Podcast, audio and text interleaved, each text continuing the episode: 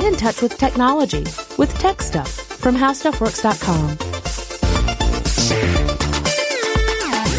Hey there, and welcome to Tech Stuff. I am Jonathan Strickland, the host and executive producer with How Stuff Works, and a lover of all things tech.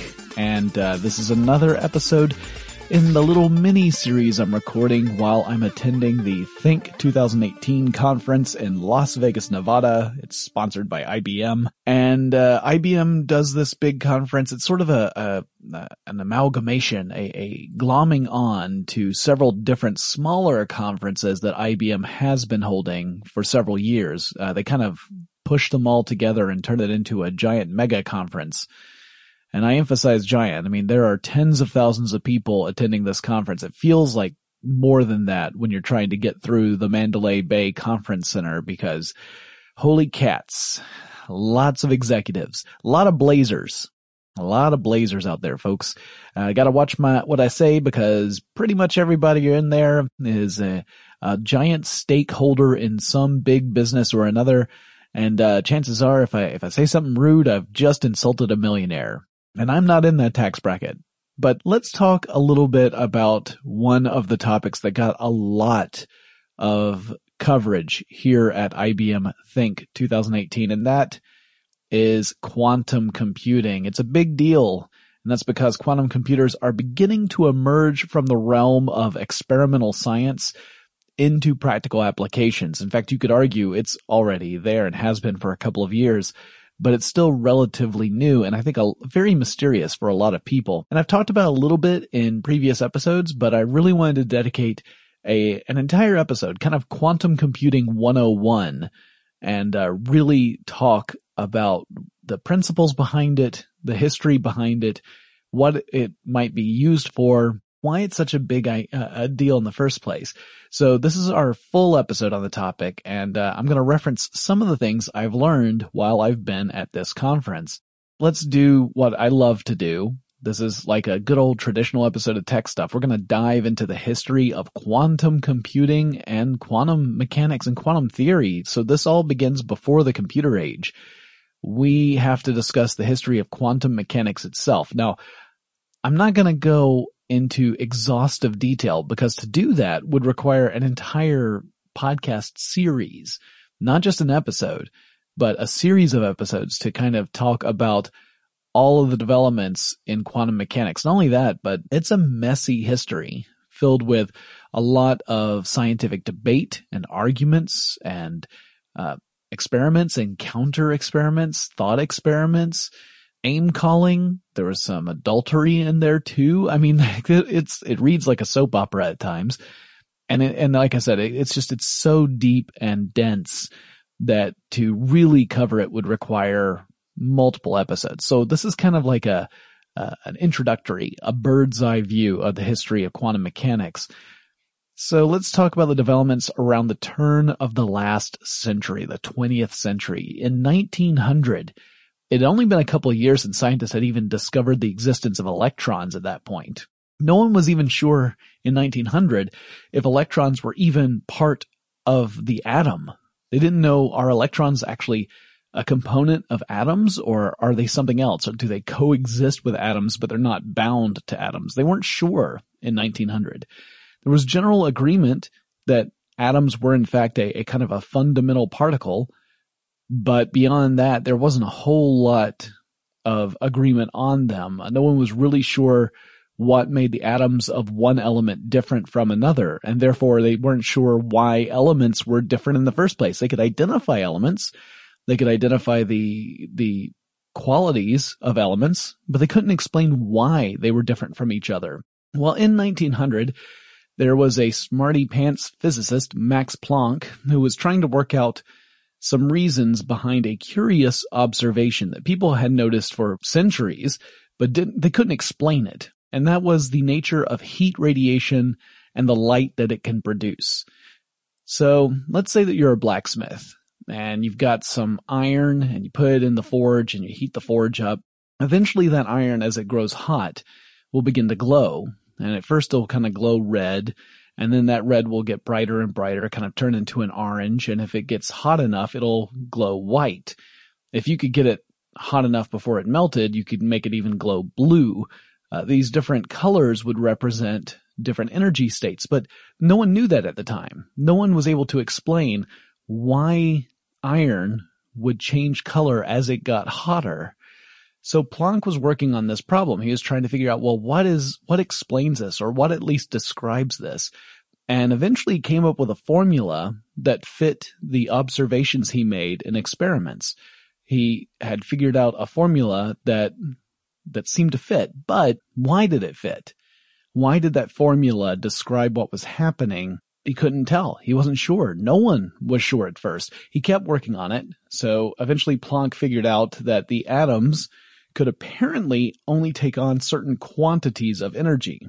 So it could take a certain amount of energy and then anything above that it could not accept until it got to the next specific allowable energy level. So you could think of it as steps of energy you could accept a certain amount and then you could step up and accept a new larger amount. But anything in between those two steps didn't fit the formula.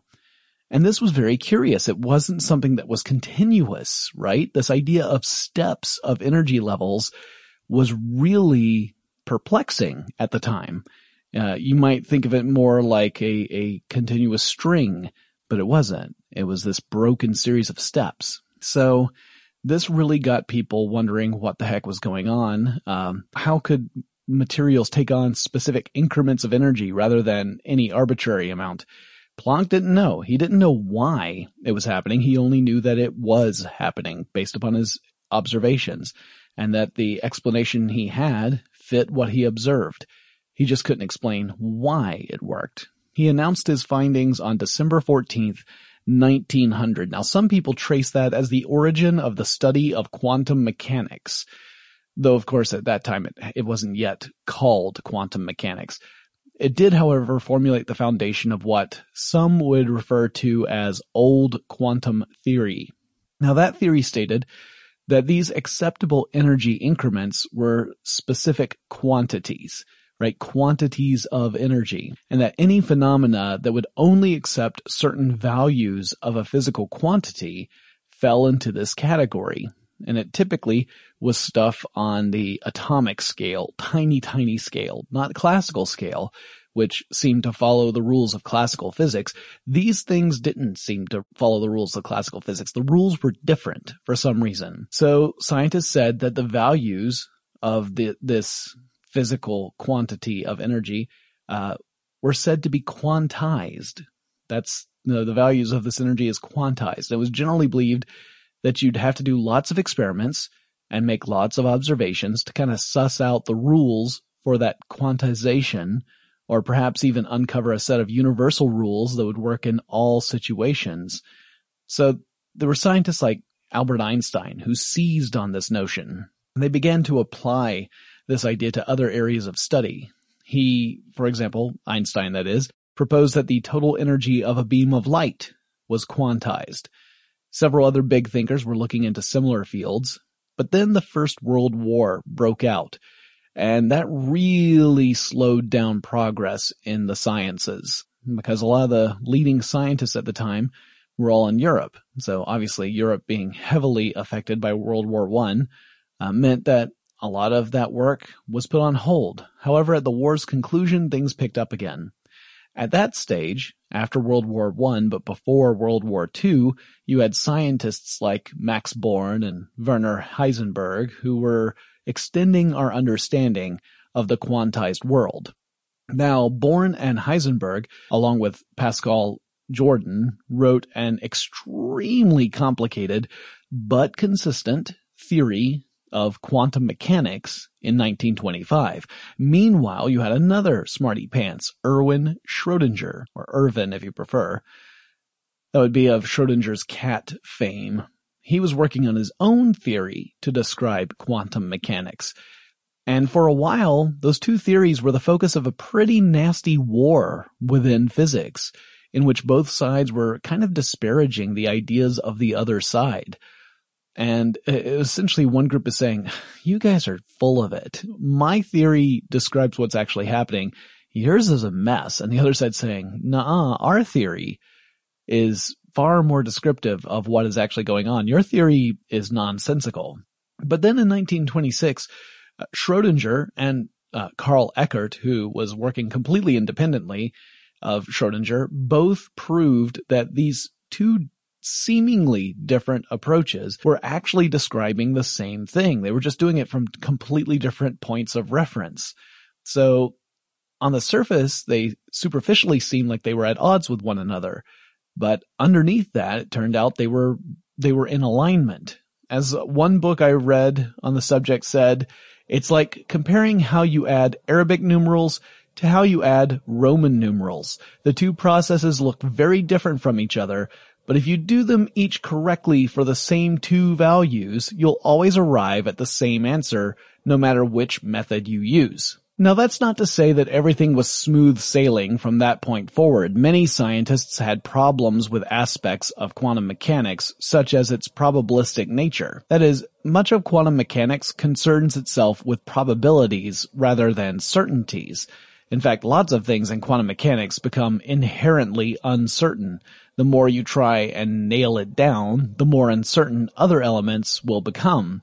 Uh, that's partly what Heisenberg's uncertainty principle states. Heisenberg was specifically talking about a quantum particle's position versus its momentum. Heisenberg stated that the more precisely you measure one of those two values, the less you can know about the other one. So if you measure a quantum particle's position with great precision, you won't know very much about its momentum, and vice versa and that this is just a fundamental feature of our universe. So it's tough if you don't like it. The probabilistic side of the quantum mechanics is tied also to measurement. This was a, a, central focus of a debate between two great physicists, Niels Bohr and, of course, Albert Einstein. Einstein was not keen on the probabilistic nature of quantum theory. Uh, he has often been attributed the phrase, God does not play dice with the universe, although that is a paraphrasing of what he said. And then Niels Bohr was paraphrased as saying, God doesn't care what you think he's doing. Um, so that was kind of the back and forth, although both of those statements were paraphrased. Neither of those were actually what the scientists were saying. Uh, it just kind of was a, a, an interpretation of what they said. Quantum mechanics experiments wouldn't really produce a, a definite solution. So we're used to things like calculations coming up with a specific answer, right? Uh, even, uh, let's just take simple arithmetic. If you say two plus two equals four, then, you know, you realize like, all right, well, that, that makes sense. Two plus two equals four. That's a, that's a certain value. It's a definite answer. Whereas with quantum mechanics, you would get results that would be listed in terms of probabilities, not in terms of here is the answer. Uh, you would get a probabilistic distribution of possible values. So that means every single value you would get would get assigned a probability. And if you were to measure a quantum state, that would actually cause it to collapse into one of those probable values that it possibly could have been. This is also related to that concept of quantum tunneling I mentioned earlier this week the idea of an electron could potentially inhabit one of any positions that are within a certain field. And because there's that probability, it means that sometimes the electron will inhabit that position. And if that position happens to be on the other side of a barrier, just because the zone the electron could exist in happens to overlap that barrier, then that means sometimes the electron is on the other side of the barrier, even though it did not physically pass through the barrier. Uh, it's it's part of the weird nature of quantum mechanics and probabilistic distribution. Again, it's not a certainty, it's a probability. Another concept of quantum theory that ends up being very important with quantum computers is that of superposition. This is a pretty tricky concept as it is so counterintuitive that it prompted Schrodinger to create what he thought was an absolutely bonkers example so that he could illustrate how wackadoodle this idea was on the macro scale. But today that example is widely known, or at least it's known by name. That would be Schrodinger's cat. So what is superposition and what the heck was that famous thought experiment?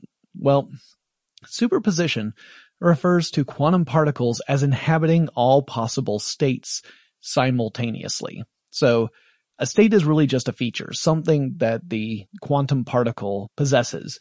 So let's take electron spin as an example. All right. So electrons can spin in different directions. And for this particular example, let's just talk about spinning up or spinning down. So electron can spin up or it can spin down. According to some versions of quantum theory, in its quantum state, that electron can be said to be both spinning up and down simultaneously. It's both states at the same time. It inhabits them uh, while it's in this quantum state. But when you measure the electron's spin, when you observe it, the quantum state collapses down into one of the two possible states. So you're never going to observe an electron spinning up and down simultaneously because the act of observing changes that which is observed at the quantum level. This is uh, the argument some people make that, you know, measuring doesn't matter because if you measure, you have changed the thing that you were measuring. Now that is true on the quantum scale, but as you move up to the classical scale, it's not really something you need to concern yourself with. So, uh, you can't confuse quantum mechanics with classical mechanics. Uh, it, it, it, they, they are rules that define two different universes, really. The quantum level and then the classical level. So, uh, it's not like classical physics needed to be thrown out the door. They still apply just to things that are on the classical scale. When you get to the quantum scale, that's when you have to look at quantum mechanics. And that's when you start seeing these seemingly weird and counterintuitive rules. And I say seemingly because the only reason they seem weird to us is because we cannot observe them directly. We don't exist on the quantum level um, in in the way that we can perceive it. We can just work out the math and figure it out, and then we can design experiments. And through those experiments, we can uh, we can actually look for evidence that supports these theories. And in fact, that has happened over time.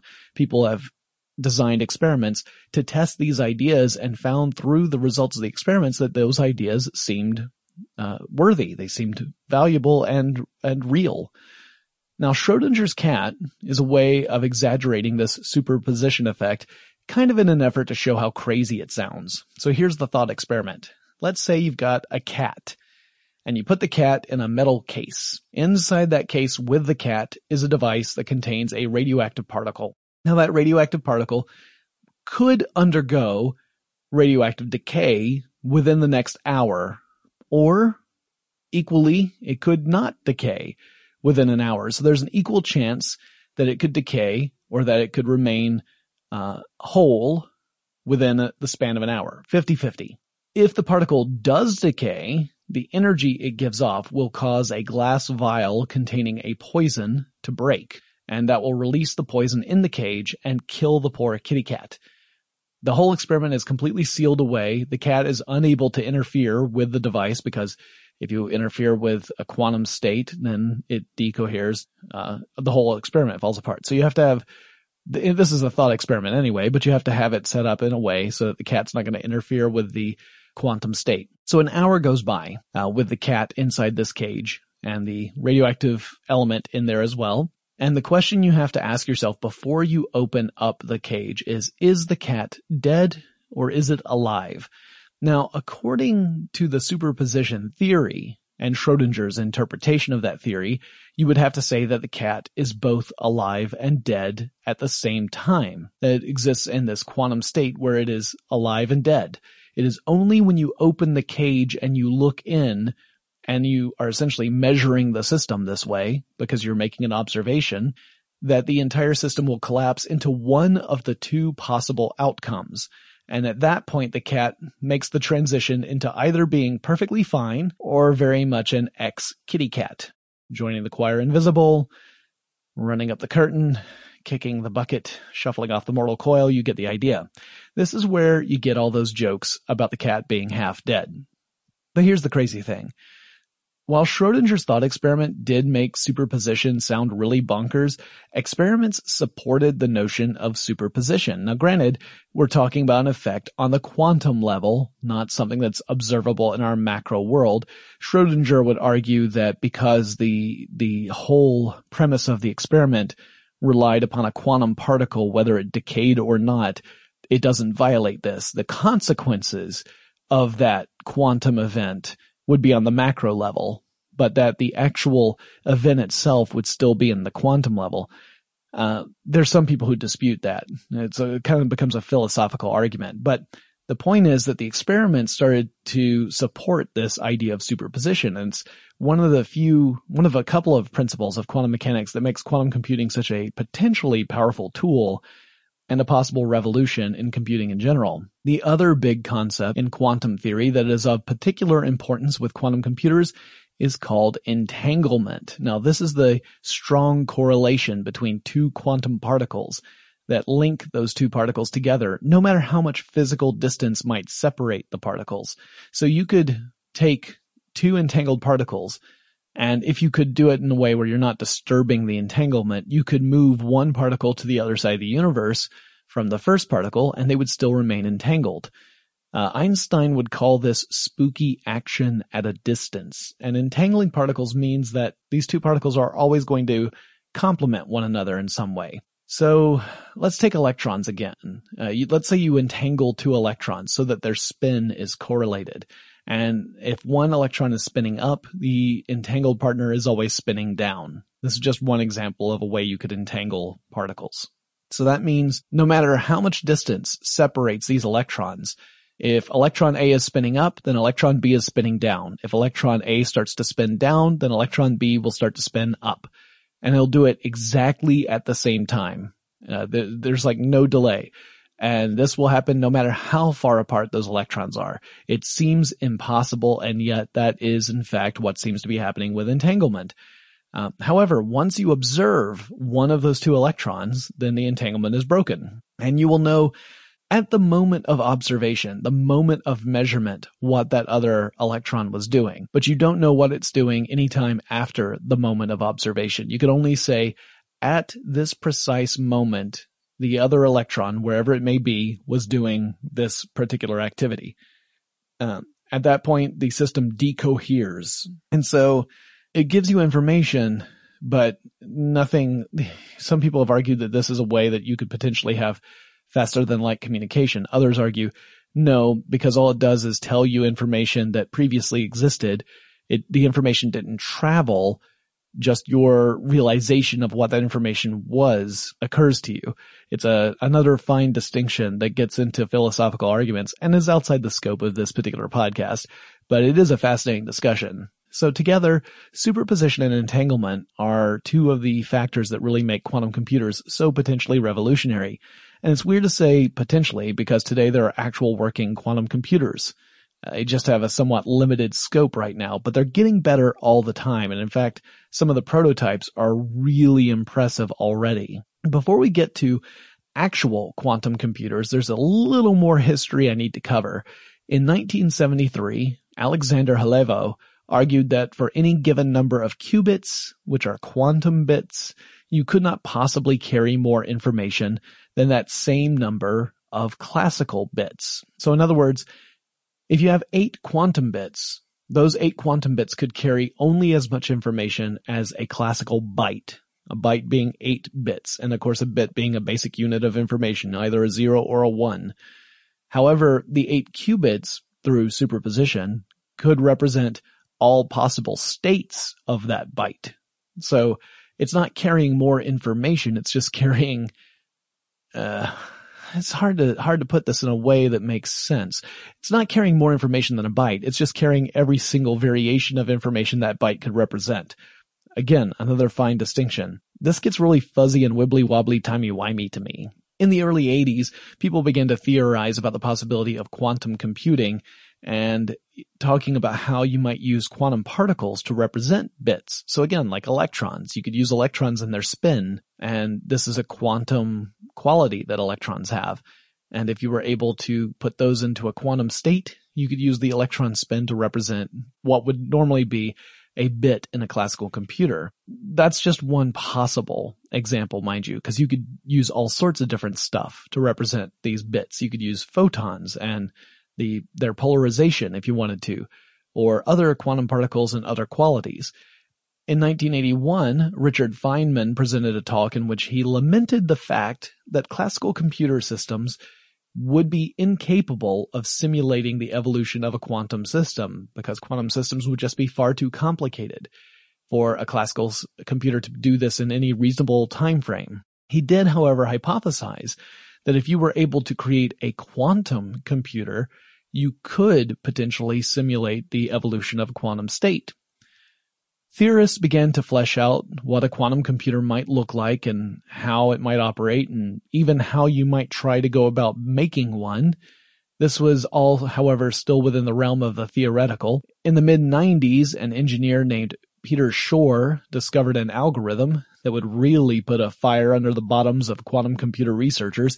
His algorithm was a set of rules that a quantum computer could theoretically be able to follow and allow it to factor large integers much more quickly than a classical computer. Now, the reason this posed both an exciting opportunity and a terrifying realization was because factoring large numbers is what most modern day cryptography is based off of.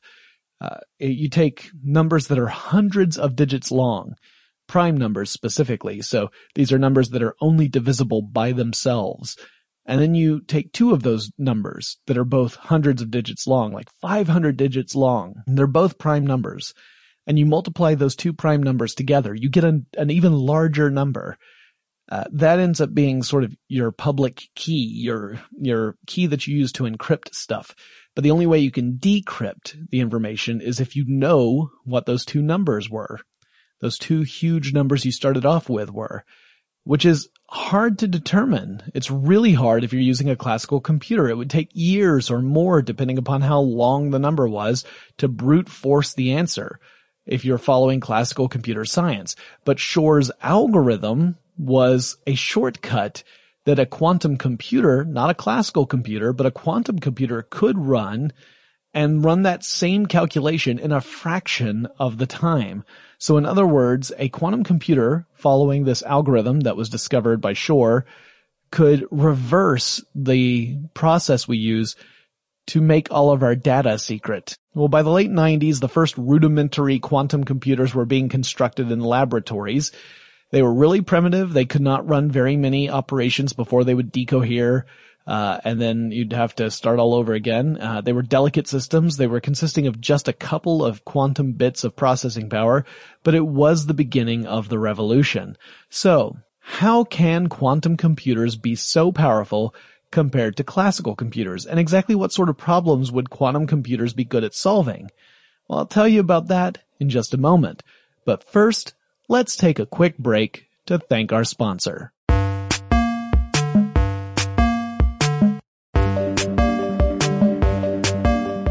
Alright, so let's talk about bits. Now, as I mentioned, a bit is a basic unit of information, and it is binary, meaning it can have only two states. So we express bits as a zero or a one, and you can think of that as being off or on, or down or up, just as an electron spin has different states, or a photon's polarization, so too does a bit. Machine language is made up of strings of bits. A collection of 8 bits makes up a byte, and a single byte can represent up to 256 different states. I talked about this recently in the IPv6 episode I did. The numbers in an IPv4 address or just a regular old IP address, those are based off octets or bytes. Each number in that IP address can have a hypothetical value between 0 and 255. I say hypothetical because some numbers are off limits due to the rules of internet protocol, but if you didn't have those restrictions, each of those four numerals in that address could have a value between 0 and 255 inclusive.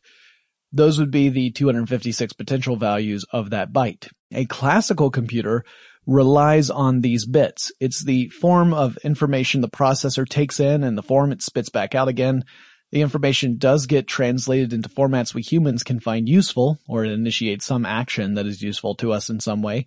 Humans have made a series of computer programming languages, starting with assembly code, or assembler code really, which is just a step above binary, up to high level programming languages that abstract those zeros and ones so that we can structure programs in a way that's more natural for us to understand. Uh, it's still, it can look like complete gibberish to you if you don't know uh, computer languages, but in fact, it is far easier to read than just zeros and ones. So it's hard to think of any kind of information just in binary. But in a classical computer, a bit has to be either a zero or a one. It cannot be both. And classical computers will run processes in sequence. So you can speed that up a little bit by using a couple of different strategies. One is just to make more powerful processors that can handle more information in, a, in smaller amounts of time. That will help. You can improve bus speeds. You can improve the speed that a CPU can draw information from memory or put information back in memory. That'll help too. But eventually you run up against the upper limits of what we can accomplish with today's technology. And of course that keeps on improving, but you still will run up against those limits. You can use a, a multiple core processor. Multi-core processors are great. You can even use an array of processors. That's useful if the computer problems you're working on can be split into smaller problems that can be solved in parallel. Not all problems fall into that category, however.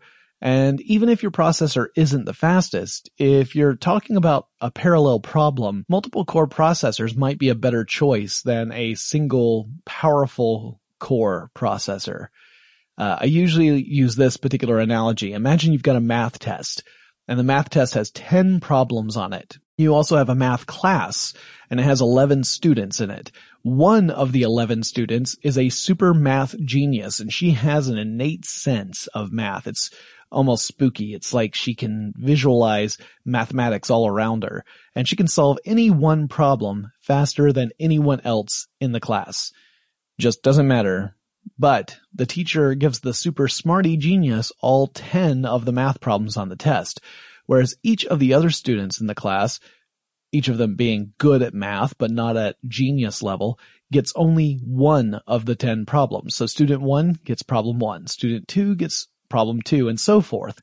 You have 10 students working to solve one problem each, and a super math genius working on all 10 problems. Who's going to finish first? Well, the super genius is going to solve each of her 10 problems faster than any of the individual students will finish their respective problems, but chances are the group of 10 will finish first because they each only have one problem to work on. They're able to divide and conquer, as it were. And some computational problems are like that. But there are classes of mathematical problems that are too tough even for the fastest classical computers running scores of processors. They're so difficult as to be practically unsolvable. Now I say practically on purpose. It's not that a classical machine can't solve these sorts of problems. They just can't do it in any sort of reasonable amount of time. It could take years or decades or centuries depending upon the complexity of the problem. So what kind of problems am I talking about? Well, there's a class of problems around the concept of optimization. And that's a big part of what quantum computers could tackle. These are problems that get very hard to solve, particularly as you add more components to it. Now I'll, I'll give you a very simple example. Let's say you're throwing a big dinner party. You've rented out a swanky joint. You've got five tables. Each table has seating for 10 people. So you've got 50 people on the way to your party and it's your job to assign seats for each of the people who are coming. However, there's a problem. Not all of your friends are crazy about each other. So let's say you got a buddy named Sally, and she would absolutely hate to sit next to Jim. Jennifer would love to sit next to Sally, but she definitely doesn't want to sit next to Sally's cousin Daryl. But Jim and Daryl are best friends. So they definitely want to at least sit at the same table, if not next to each other, and so on and so forth. You've got all these different conditions that exist, and you want to find the best possible seating solution to the problem of who sits where in order for you to have a nice lovely dinner and not have it break out into a Three Stooges pie throwing routine. Well, here's the thing. The problem of sitting just 10 people around a table is factorial. There are 3.6 million possible configurations for 10 people to sit at a table. That's just 10 at one table. And remember, you have five of those tables and you have numerous rules you want to do your best to follow to ensure that it's a pleasant party and no one's going to go home with punch and pie spilled all over their outfits. So how do you solve this problem? Well, a classical computer would choke on this kind of problem because it would have to run every single possible scenario and then it would have to check the results of all those scenarios against the rules that you had given it saying, all right, well, don't put so and so next to so and so. And then it would have to tally up all of those different scenarios, analyze the whole thing and determine which one out of all the different scenarios that could come out. And remember, there's 3.6 million per table that which one is the best. By that time, half your friends have moved away or had kids or have become honored ancestors to generations that follow because it just took way too long for this classical computer to work out the problem and your party was a bust because you never got the invitations out in the first place. Now another problem in this class is called the traveling salesman problem. This is a classic problem and it goes like this. Given a list of cities that a salesperson has to visit to do his or her rounds, what is the shortest possible route that the salesperson can follow that will allow them to visit every single city and return home to their point of origin? The shortest possible route among all those cities. This one's pretty easy to understand, but it's actually fiendishly difficult to solve, especially as you add more cities to the problem. So this type of problem is called an NP hard problem. And the more cities you add, the harder it gets. So how could quantum computers do a better job than classical ones with these sorts of problems? And it comes down to a basic unit of information in the world of quantum computers, the quantum bit or the qubit. You know, I mentioned it a couple of times and a qubit can be placed in superposition, meaning that in its quantum state, it is behaving as if it's both a zero and a one simultaneously. You can also entangle qubits with one another so that the state of one qubit and its entangled qubit are highly correlated. So you could encoded in such a way where you say if qubit A is a zero, do nothing to qubit B. If qubit A is a one, flip qubit B to one. That would be an example of entanglement. With these properties, it's possible to solve these traditional unsolvable problems in a very short amount of time if you have a quantum computer with a sufficient number of qubits. Uh, that's because the qubits in their quantum state can essentially run all possible solutions to a problem simultaneously rather than sequentially. I'm oversimplifying here, but that's the general principle. And as you add more qubits, your ability to process information grows exponentially. Now how does that work? Well, if you have a single qubit, but it can potentially be two states at the same time because of superposition, that qubit actually represents two states, not one. Remember, a bit can only represent one state at a time.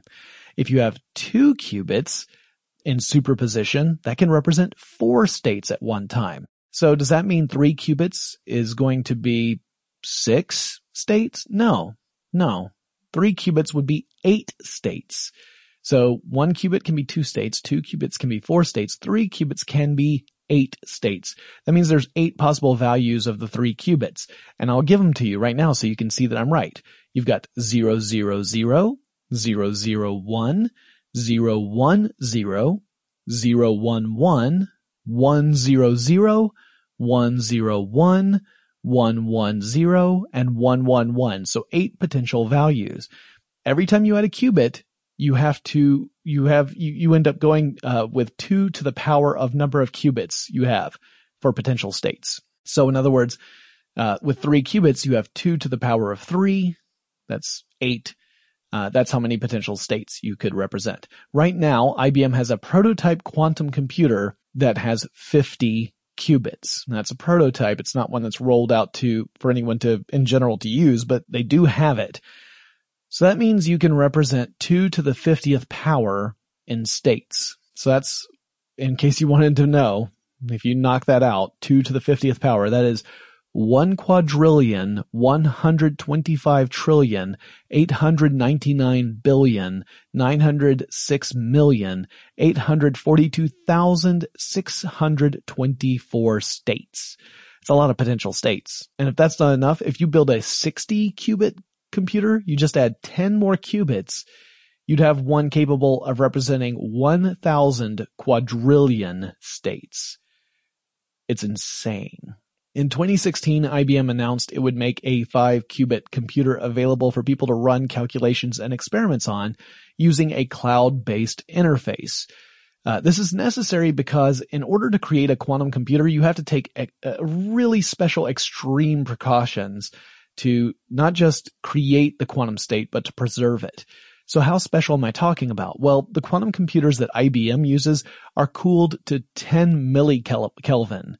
Uh, in other words, or 15 millikelvin, depending upon which source I was looking at. Both of them came from IBM, but one said 15 and one said 10.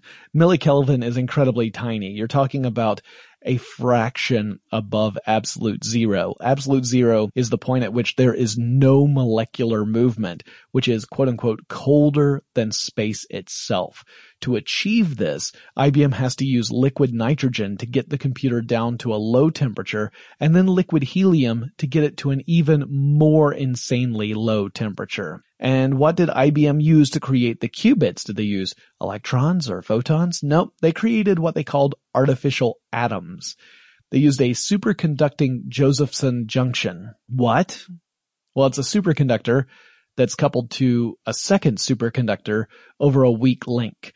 And I really wish I could go into more detail and explain how this works, but frankly, it goes well beyond my understanding. And I feel I would need to take a college course to get a handle on it in order to explain it properly. So I'm not going to try because I'm afraid that if I did, I would mis-explain it to the point where I would just be giving completely wrong information. Suffice it to say, it's a man-made component on a microchip that's paired with a microwave resonator. The microwave resonator is what is used to communicate with the qubits.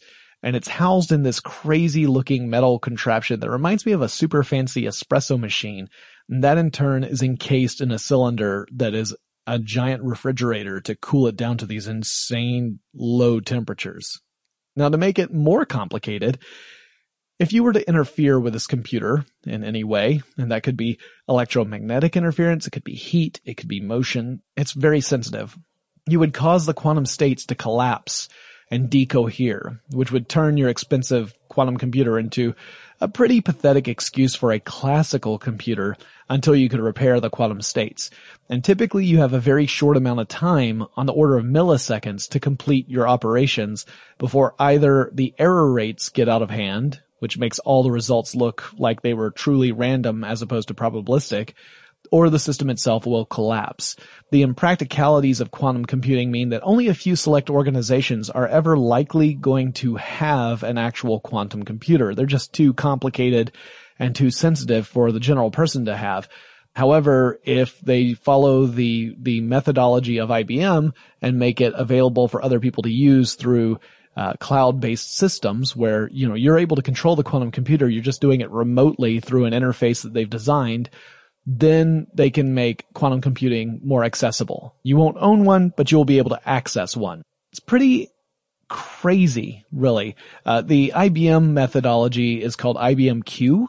You can actually go and join that program if you want to learn how to program quantum computers. You can use IBM Q to do it. They have guides on how to program. They have a very simple interface, uh, so that you can learn how to program on the five qubit machine. They also have access to a 16 qubit machine through this system. So you can start designing, uh, programs to run on a quantum computer if you want to check that out. Uh, it's frankly, it's beyond my capabilities to actually do this, uh, at least with my current level of understanding. But then I'm not really a programmer, so the programmers out there should definitely take a look into it and see if you're interested. Well, in 2016, you could have access to a 5 qubit computer. That would give you the potential to have a superposition of 32 states simultaneously. So when you encode a problem onto a quantum machine, what is actually happening? Uh, you're applying a phase to each of those states. So you can think of the phase like a wave. Some phases will amplify others and some phases will cancel out others. This is just like a, a wave and how waves work when they encounter other waves. So for example, if you have noise canceling headphones, those work by producing sound waves that are out of phase with the sounds you're surrounded by. So if you have a perfect tone of a certain frequency, the sound wave visualization will be one of those lovely curves. It has a, a regular hills and valleys that rise and fall at a, a perfect curve a, in a particular frequency that's dependent upon whatever the tone is. And it'll look gorgeous. Now, if you were to produce a second tone where the sound wave has its peak at the same point on that waveform that the first wave, the first tone has its valley. So the highest point on your second tone matches with the lowest point on your first tone and vice versa, and they are exactly the same amplitude and same frequency, they'll cancel each other out. It'll be as if you can't, there's no noise at all because these two sound waves cancel each other out and it's the, it's as if there's nothing there. That's how noise cancellation headphones work. They have a microphone that takes in all incoming sound and then they generate a sound in the headphones that is out of phase with the sounds that are around you. They cancel it out. It's not just muffling sound. It's canceling it by generating this out of phase sound wave. It's kind of interesting. Well, quantum computers are doing the same sort of thing with their, the, the various represented states of the quantum state. Like all those potential, uh, combinations of zeros and ones. So the problem you encode onto the qubits applies those phases, and as long as you have enough qubits to handle the problem you're trying to solve, everything should work out pretty well. Some answers get amplified, some get canceled out, and you'll arrive at your solution. Or it's a little more accurate to say you'll arrive at a prob- probabilistic distribution of solutions. So better solutions will occupy a higher percentage of probability than not so good answers. So you could think of it as like each answer is on a pillar and the most likely answer is on the highest pillar and the least likely answer is on the lowest pillar. Does that mean that the answer is always, the right answer is always going to be the one that's on the highest pillar? No, that's not how probability works. It's likely, but it's not always going to happen. That's where you can run into errors. So like I said, you're going to have to look at those error rates. Quantum engineers are going to have to keep a, a close eye on error rates. If we are able to build more powerful quantum computers, that's great. But if error rates are high, we can't trust the results we get. And the more operations you try to run in sequence, the more opportunities you have for error rates to have an effect on your results until again, your probabilistic results will start to look more like randomized data. Now I've talked a bit about the sorts of problems quantum computers could tackle, the theoretical problems, but that's mostly in the thought experiment world. What could quantum computers do in the real world? Well, I'll tell you right after we come back from this break for our sponsor.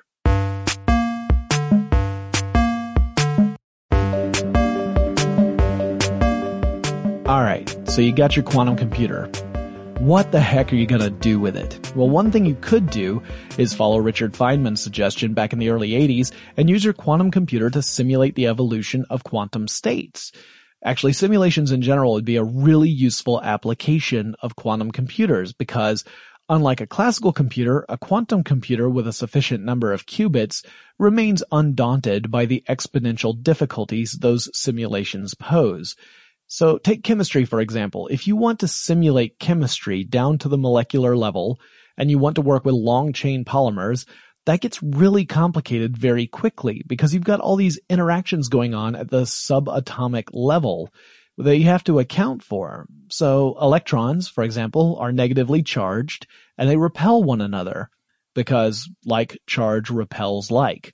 But they also will be attracted to the nuclei of the atoms because the nuclei contain protons, those have a positive charge, and opposite charges attract. So you've got these really complex interactions that are going on at the molecular level, and it gets even more complicated every time you add another atom to the molecule chain.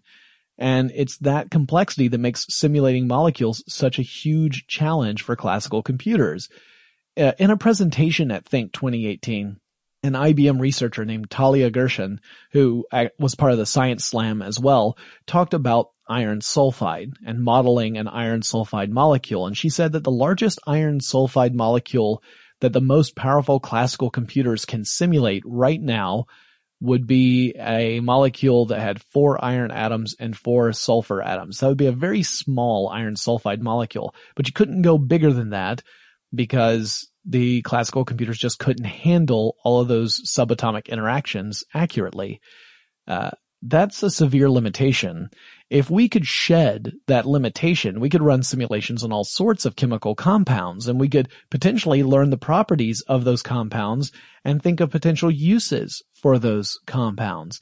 This could revolutionize multiple industries, a material science, a medicine, those two in particular, chemistry in general.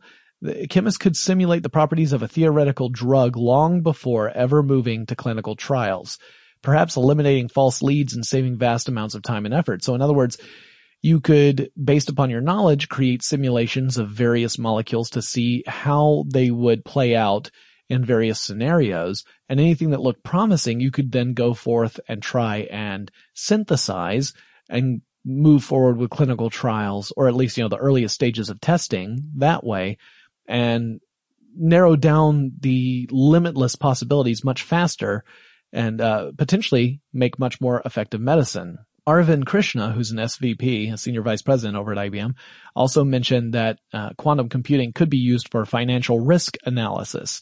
I imagine it would also be good for running other types of simulations, ones that classically are really difficult to manage. For example, it could be really useful for weather forecasting. Uh, it's similar to the traveling salesman problem I mentioned earlier. Quantum computers could also be used to help plot out the most uh, ideal travel routes, not just for a single vehicle, but a fleet of them. That would be useful in multiple industries, from transportation to shipping. More efficient travel means fewer delays, which in turn means cost savings, not to mention fuel conservation. So you might first think that shaving some miles or minutes off of travel is a trivial use of so powerful a computing device, but when you start to think of the ripple effects, the things that that implies, you start to see the bigger picture. Now, I mentioned weather forecasting. That is a really challenging uh, science, actually. There are a lot of factors that impact weather. You may have heard my podcast about weather forecasting and how insanely difficult it is. You've got these big components of weather that we're all familiar with, things like temperature, humidity, air pressure, that kind of thing. But there are also other factors that influence weather patterns like geography, the the topography of the area you live in affects weather, how it plays out. Uh, the presence of air pollution, other variables can all affect weather. And there's so many different variables that shape the weather, and those variables can have an effect on other variables that in turn can have an effect on other variables. In other words, there becomes this sort of domino effect that can happen in ways that are very difficult to predict. Simulating the weather with enough data points to ensure precision is really difficult. Classical computers struggle with this. We use a lot of supercomputers to crunch the numbers now, and even then we have to make tough choices. We have to make allowances for this. So for example, you could create a weather model that has a really high resolution, but it covers a relatively small region. Or you could have a weather model that covers a much larger region, but has much lower resolution. So you have lower amounts of accuracy within that larger model. Uh, you also can have models that predict weather out further into the future than others, but again, with a compromise to either the size or the resolution or both. So quantum computers might allow for unprecedented scaling of these weather models perhaps one day even leading us to the gold mine, which would be a global weather model that has high resolution for any point along the earth, or at least any point in those regions where we have enough reliable weather sensors to provide the data points necessary to create the simulation in the first place. Now, one thing that I mentioned earlier that quantum computers would definitely change is how we protect information. Using Shor's algorithm in a quantum computer with a sufficient number of qubits, you could determine the prime number factors of any large number relatively quickly, which puts all of our encryption at risk. Well, not all of it, but, but, but the vast majority of our, of the way we encrypt things would be at risk. And I'm not just talking encryption for stuff like email or online shopping. Credit card transactions would be at risk. They rely on large number factoring. So that would be a problem, as would numerous otherwise secure data exchanges. They would also be at risk. All the secrets would no longer be secret. So this would be like someone creating the perfect skeleton key that fits all the locks in the world. And at that point, there's not really a reason to use a lock because you already know someone's out there with a key that's going to open it. So you got to figure out a different way to lock stuff. So rather than give up, it just means we have to come up with a post quantum encryption strategy. Now I mentioned that in the episodes I recorded about the IBM Science Slam, Cecilia Boschini uh, mentioned a lattice-based cryptography strategy which would use a plotted point within a realm of dimensions, multiple dimensions, as many as like a hundred dimensions, as an alternative to factoring large numbers. I can only sort of pretend like I understand what she's talking about because it goes way over my head, but according to Boschini, this could pose a problem so difficult that even a quantum computer might have trouble working it out, and thus end up securing our data. We would just be switching our encryption strategies. So quantum computers do have the potential to make a tremendous impact on our world, though it is important again to note that they aren't going to replace classical computers for all tasks. Quantum computers are ideally suited for a subset of computational problems, including ones that are really hard for classical computers to tackle. But there are other tasks that classical computers will be just as good at or even better at than quantum computers. So I don't mean to suggest that in 20 years everyone's going to have a quantum computer sitting on their work desk. Unless you happen to work in a quantum computer laboratory, in which case you might because you might have to do repairs or something. Anyway, that wraps up this Quantum Computing 101 episode. I hope you guys enjoyed it. If you have any suggestions for future episodes of Tech Stuff, make sure you write me and let me know what those are. It could be a technology, it could be a person, it could be a company, or maybe it's a suggestion for an interview or a guest co-host. I am happy to hear all of those. Just send me a message. The email address is techstuff at howstuffworks.com or drop me a line on Facebook or Twitter. The handle for both of those is TechStuffHSW. Check out our Instagram account to see some behind the scenes stuff that we post occasionally. And remember, you can watch me record the regular episodes live on Wednesdays and Fridays over at twitch.tv slash techstuff. Uh, we've got a chat room in there. You can join in there and, and chat with me. I'll be happy to talk with you during breaks. And I will talk to you guys again really soon.